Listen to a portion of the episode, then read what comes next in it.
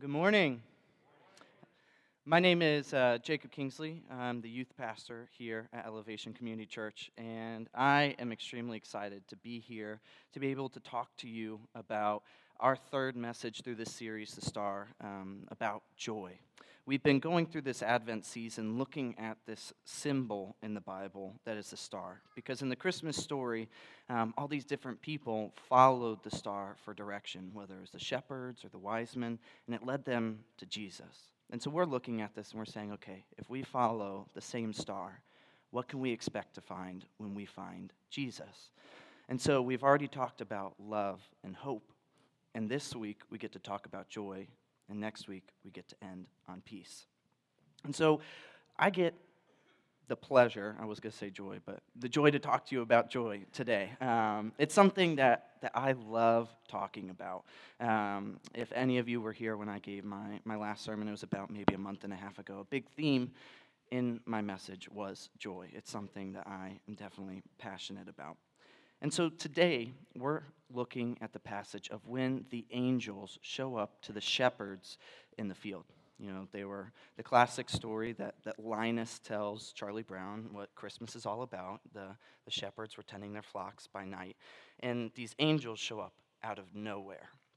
Um, and so we are going to be looking at that passage a lot. And so, one thing that I wanted to talk about real quick before we even jump in is you're going to see that the angels tell these shepherds, do not be afraid. And it seems like anytime you're, you're in a um, Bible story where an angel shows up, that's like always their first words to the person.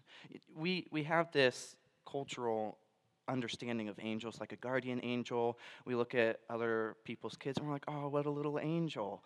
And the people in the Bible, when they saw angels, they were like, don't kill me. And so maybe a different understanding of a cute little baby next time you say that. Um, but and so the angels tell these shepherds, do not be afraid. And these shepherds aren't wimps. Um, their living is to make sure that whoever sheep they own stay safe. And so they're living out in the wilderness. They're Bear Grylls style, surviving off of the land. And they're killing lions and, and bears and my's and everything in between. And so these guys, um, they, they get scared when these angels show up. Um, and that the, the shepherd's response in this story is extremely important to us understanding what joy looks like. And so here is how Luke describes the scene. And if you have your Bibles, you can turn to Luke 2 9 through 12. If you downloaded our, our phone app earlier, there's also um, a Bible portion on that as well, and it'll be up on the screens for you to follow along with. Luke 2 9 through 12. And an angel of the Lord appeared to them, and the glory of the Lord shone all around them, and they were filled with great fear. And the angel said to them, Fear not. For behold, I bring you good news of great joy that will be for all the people. For unto you is born this day in the city of David a Savior, who is Christ the Lord. And this will be a sign for you. You'll find a baby wrapped in swaddling cloths and lying in a manger. The angel told them, All right, don't be afraid. Instead, I have good news.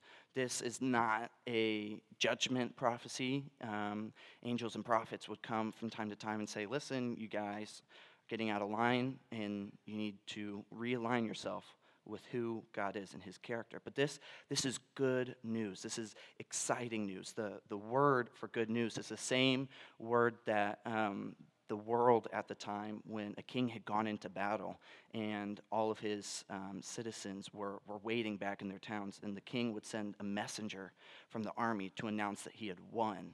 That messenger would carry the good news. And so it's this news of victory. Um, and so this is the good news that these shepherds um, would have, and it would cause great joy for all the people. Um, this gets me thinking because it's like the, the world's greatest birth announcement. Um, ever. And one of my favorite things that social media has brought is the ability to watch complete strangers, like baby announcements and gender reveals. And I especially love when, um, whether it's the wife revealing it to the husband and he gets really emotional and starts crying, or when they as a couple, like um, reveal it to their parents and they're going to be grandparents for the first time. It gets me every single time. I'm a sympathetic crier, and the person doesn't even have to be in the room, and it just gets me there. Um, but this is like the world's greatest birth announcement. Um, I don't know of anybody else who was, you know, announced by angelic beings um, to a whole world. And so after the angel tells them this good news, all of a sudden, there's not just one, but there's like so many angels. And the glory of the Lord is there, and just his majesty is shining all around. And they erupt with joy. The angels cannot contain the joy in themselves with what this message is bringing. And so Luke continues on in verses 13 and 14 says suddenly there was with the angel a multitude of the heavenly hosts, praising God and saying, Glory to God in the highest, and on earth peace among those with whom he is pleased.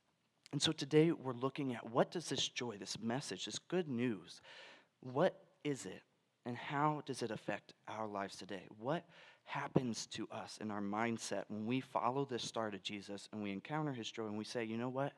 I want to live with that joy. What can we learn from that? And so I have three main points today.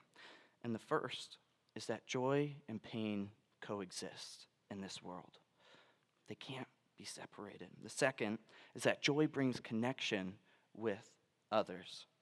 And the third and the final one is that ultimately joy leads us to worship. And so, jumping right in to this first point, how many of you especially just thinking about this Christmas season, the holiday season, how many of you have already encountered struggles or pain? And how many of you want to have joy in your lives? And so this is encouraging because it's not as though you have to get rid of pain and the struggle and things have to be perfect in order for you to feel joy in your life. And that's the strange thing about joy. Oftentimes we think that joy is going to come into our lives when we're absent of pain.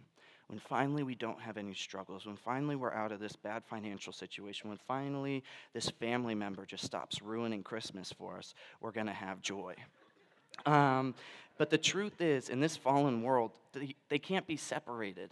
Uh, we're always going to experience some element of pain um, and, and struggle and strife. But that doesn't exclude us from this joy and the good news that Christ brings. Um, the greatest joy, and I've seen this in my life, the greatest joy is always found in stark contrast to some of the greatest pain. That if everybody here, if our lives were all perfect, nothing ever went wrong, we would think, wow, it would be so easy to be joyful. But I feel like we'd all have just this mindset of like, okay, this is how things are and we don't rejoice as much because we don't know the lows that God is so good to provide for us in. And so it's in that pain that when joy comes into our lives, people say, wow, that's real joy. They, they just lost so much of their family because of this. They just lost their house. They just lost their business. And they still have joy. That's got to be true joy. That's got to be something that goes deeper than just the surface. And the other thing is that as the angels come in and they say, Do not be afraid, they know that the shepherds probably want to run. For whatever reason, these shepherds are afraid. Um, I don't know if it was just the fact that it was probably really dark and all of a sudden there's a lot of light and they're just startled. It could be as simple as that. It could be that they've never seen just the majesty of, of who God is displayed through his angels in such a way. And maybe it was even that in that time they thought somehow the Roman government was after them and they were afraid that something was happening. And so, but whatever reason, these hardened people, these people who usually probably aren't scared by much, are like quaking in their boots. And the angel doesn't just say, Do not be afraid, and then leaves. The angel gives them a reason not to be afraid. That the good news, this joy, is the reason we should not be afraid. And the angel reminds them of the truth that they already know. That because of prophecies past, because of what they've learned through hearing the different scriptures and being in the culture, they knew that God would one day be sending this Messiah. And so the angel doesn't give them some abstract thought to try and hold on to. He doesn't give them a security blanket. He doesn't give them um, some type of comfort animal. He reminds them of a truth that they had been taught from long ago that God was coming for them, that God is for them. And that is why we should not be afraid. It is good news. It's amazing news. And so, this joy and pain at the same time, they, they can't be exclusive. We can't look at the pain in our lives and give up trying to find this joy in our life. And when we look at joy as happiness, pain and happiness are pretty exclusive. I'm not happy about pain. Um, just growing up, sometimes with my brothers, but also through high school and college, there would be different guys who would go out of their way to let pain be inflicted on them. So that way they could like give no reaction and look super cool, and everybody would think they were like macho and tough. And I always looked at them and I was like, I, okay, I'm a wimp. Like, I, I don't want that pain. I am not inviting pain on my own body just to look cool. It's not worth it. I do almost whatever I can to avoid pain. I mean, there are medicines, there are services, there are whole products and businesses designed to prevent you, the consumer, from feeling pain. We don't pursue pain. And so, happiness and pain are exclusive. Nobody's happy when they're experiencing pain and suffering. But joy is different. Joy is this contentment and this gratefulness for the plan of God in our life, no matter what the circumstances around us says. And so there's this guy named James, and he writes the book in the Bible named James. He was very original. Um, but he, he has this verse, and it starts off great. And I love the start. And he says, Consider it pure joy, my brothers and sisters. And I'm like, I got it. Easy enough for me. And he says, When you meet trials of various kinds. And I'm like, James, you, you could have stopped before there. And for you know that the testing of your faith produces steadfastness. And let the steadfastness have its full effect, that you may be perfect and complete, lacking in nothing. And so, this verse, like for me, trying to avoid pain, trying to avoid conflict, everything like that, starts off great. I'm like, I can just consider it pure joy. But he says, when you face trials, when you're being tested, when things get tough, when you're growing and that growing hurts, consider that pure joy. Not just, you know, season it with a little bit of joy, but you can still be bitter and salty as long as there's a little glimmer. He's like, no, consider it pure joy. Only joy should be your reaction, even when you're in the midst of trials. That's a hard pill for me to swallow because that's not my natural disposition. And if it's any of your natural disposition, we'll all meet you out in the lobby and take some notes from you because it's hard. It's hard to respond just instantly um, with natural instinct to joy during those times. Um, but the end result is that we may be perfect and complete, lacking in nothing, that God is growing us in the midst of those painful and struggling times. And this brings us to our second point that joy ultimately connects us. And that's because that pain and fear isolates us. The pain and fear tries to draw us away from community, tries to draw us away from each other and truth. I am not a big fan of like scary movies. Um, Halloween is like my least favorite time for movies and going and seeing movies because there's everything is Halloween and scary movie themed. And one of my least favorite parts is in the plot. Inevitably, before all the characters realize that there's hope to defeat whatever it is, the, the big danger, at some point, one or all decide that it's the best idea to split off and go by themselves somewhere. And you're like, I know where this is going. This is not going to end well for you at all. And it never does. And you're just like, wow, I could have written this. Um, and so it's the same for us, though. When anxiety comes into our life, when depression, when pain, when fear comes into our life, oftentimes we isolate ourselves. We either don't want to open up because we think we'll be judged. Maybe we think, well, I just need to handle this on my own. Whatever it is, it isolates us. It brings us away from truth and community. And that's dangerous. It's harmful for us. And this news that joy would connect, it's especially evident in this story because shepherds, by their occupation, were isolated in, in two different ways. First, they were just physically isolated. They would be out in the countryside, they would be out in the wilderness, only together with sheep's, not great company, and other shepherds. And so it was just uh, this clique of shepherds, and that's pretty much all they were involved with. And so they were isolated physically, but also when they did have a chance to interact with the rest of society, society looked down on shepherds. They were like the lowest of the low. Um, they couldn't testify in court. Um, they were just always considered to be liars and cheaters and thieves.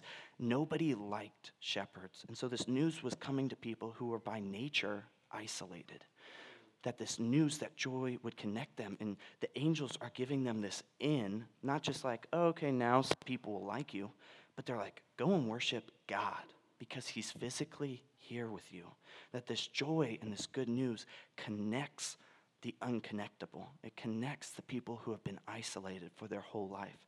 It connects the people who have never felt worthy to be in a relationship with others or with God.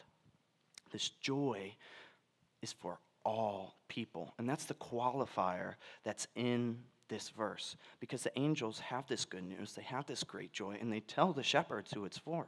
They don't say it's just for Israel. It's just for you shepherds, so shh, keep it a secret. They say it's for all people. Like, go and tell people, go and see Jesus and worship him because this is exactly where you can go. To these people who were probably never the first to get the good news. They were probably told through the grapevine. They were never thought of first. They were never first in any line. Um, they were never first in anybody's regards. This is who the angels sent by God hear this message that the all people was for them.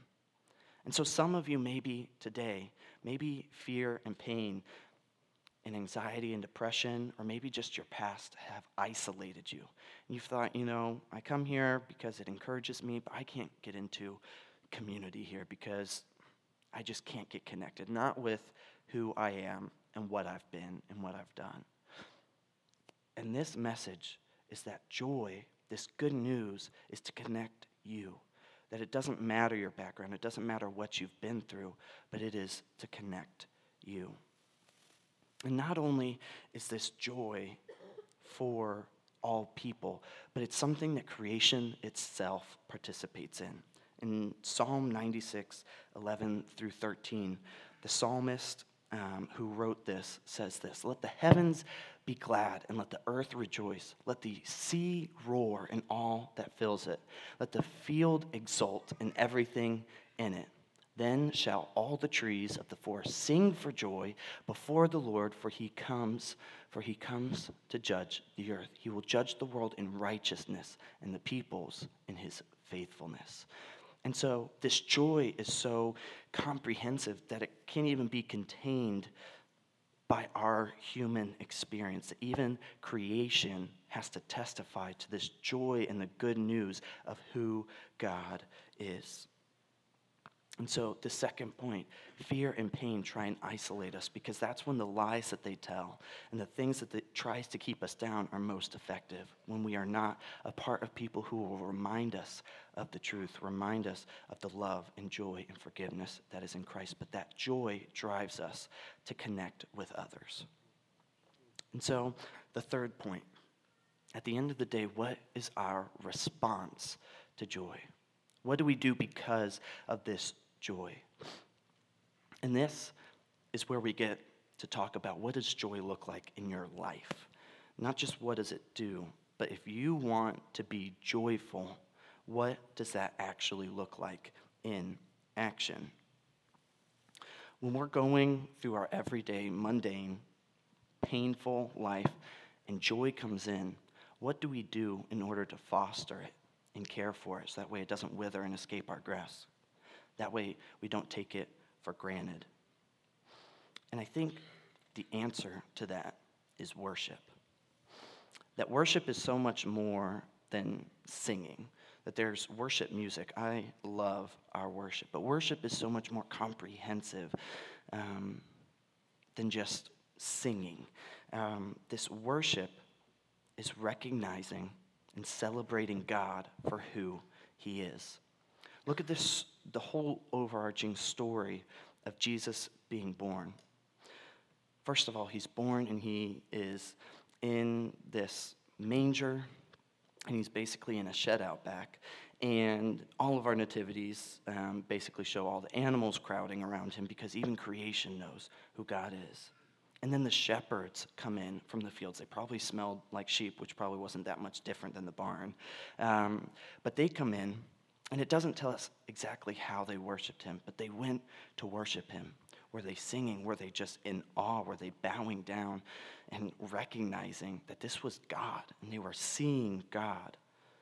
And then later, these wise men come, these people from the east, these sages, these people who are, are scholars, and they come in and they worship him.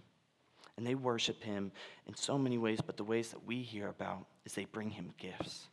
They honor him with gifts, and they celebrate that Jesus is God by recognizing that by giving gifts.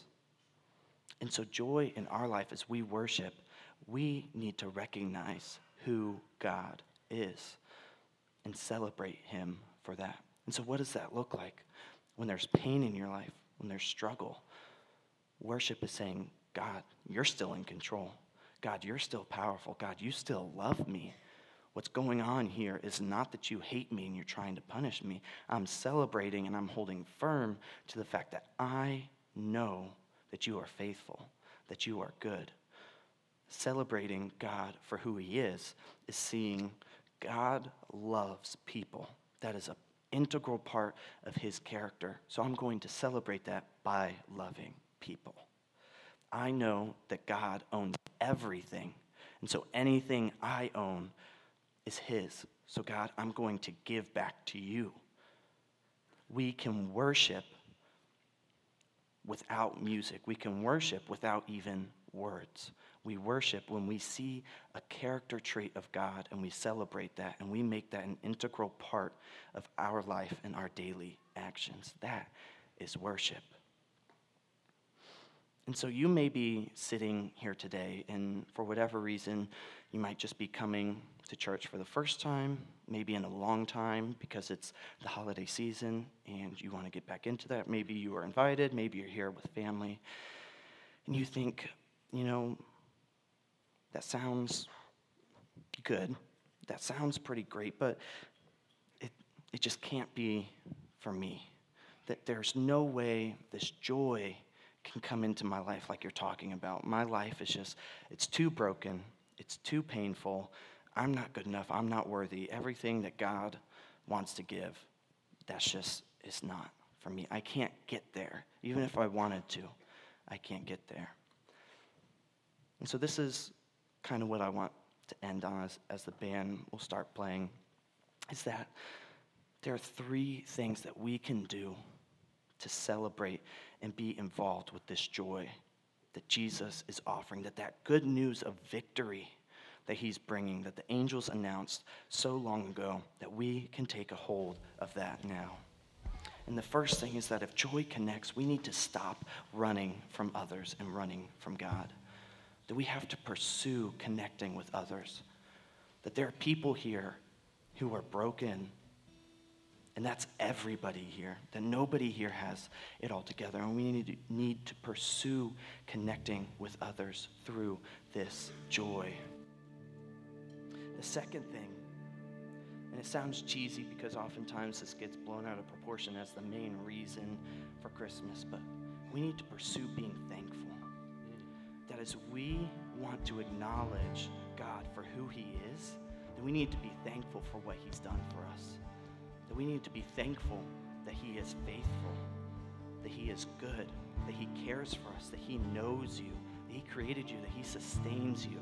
We need to be thankful that even in the midst of loss, even if we're losing things and loved ones left and right, and that's hard and there's pain in our life, that God is still there, that God is still in control. We need to be thankful for God. And the last thing, as simple as it is, is we need to worship God for who He is. That there is so much about God that we can't live our lives and, and miss out on celebrating God for who He is. That His goodness and His love and His mercy and His care needs to be celebrated in our lives. That if we aren't doing that, we aren't going to have joy because we're only going to be looking at, at the circumstances of our lives and we're going to be limited. We're going to see the pain in our world, and pain is not worth celebrating. See God and our focus is just on God, we're going to celebrate because we know what's in store for our future, which is more of God and who He is. And that's what Christmas is honestly all about, is remembering that Christmas is more than just a baby being born. That Jesus was born and we celebrate that event. That when Jesus came into the world, we now have a hope for a relationship with God we now have joy to overcome and be through the pain. That we now have a love and, and a way to have a relationship with God and receive His love and love others the way that we were never able to before. And next week we get to talk about the peace that comes because Jesus came. So we needed to celebrate this time of the year, not just because of the event of a baby being born, but celebrate that we now have God that God became available to us in every single aspect of who He is. That is Christmas, and that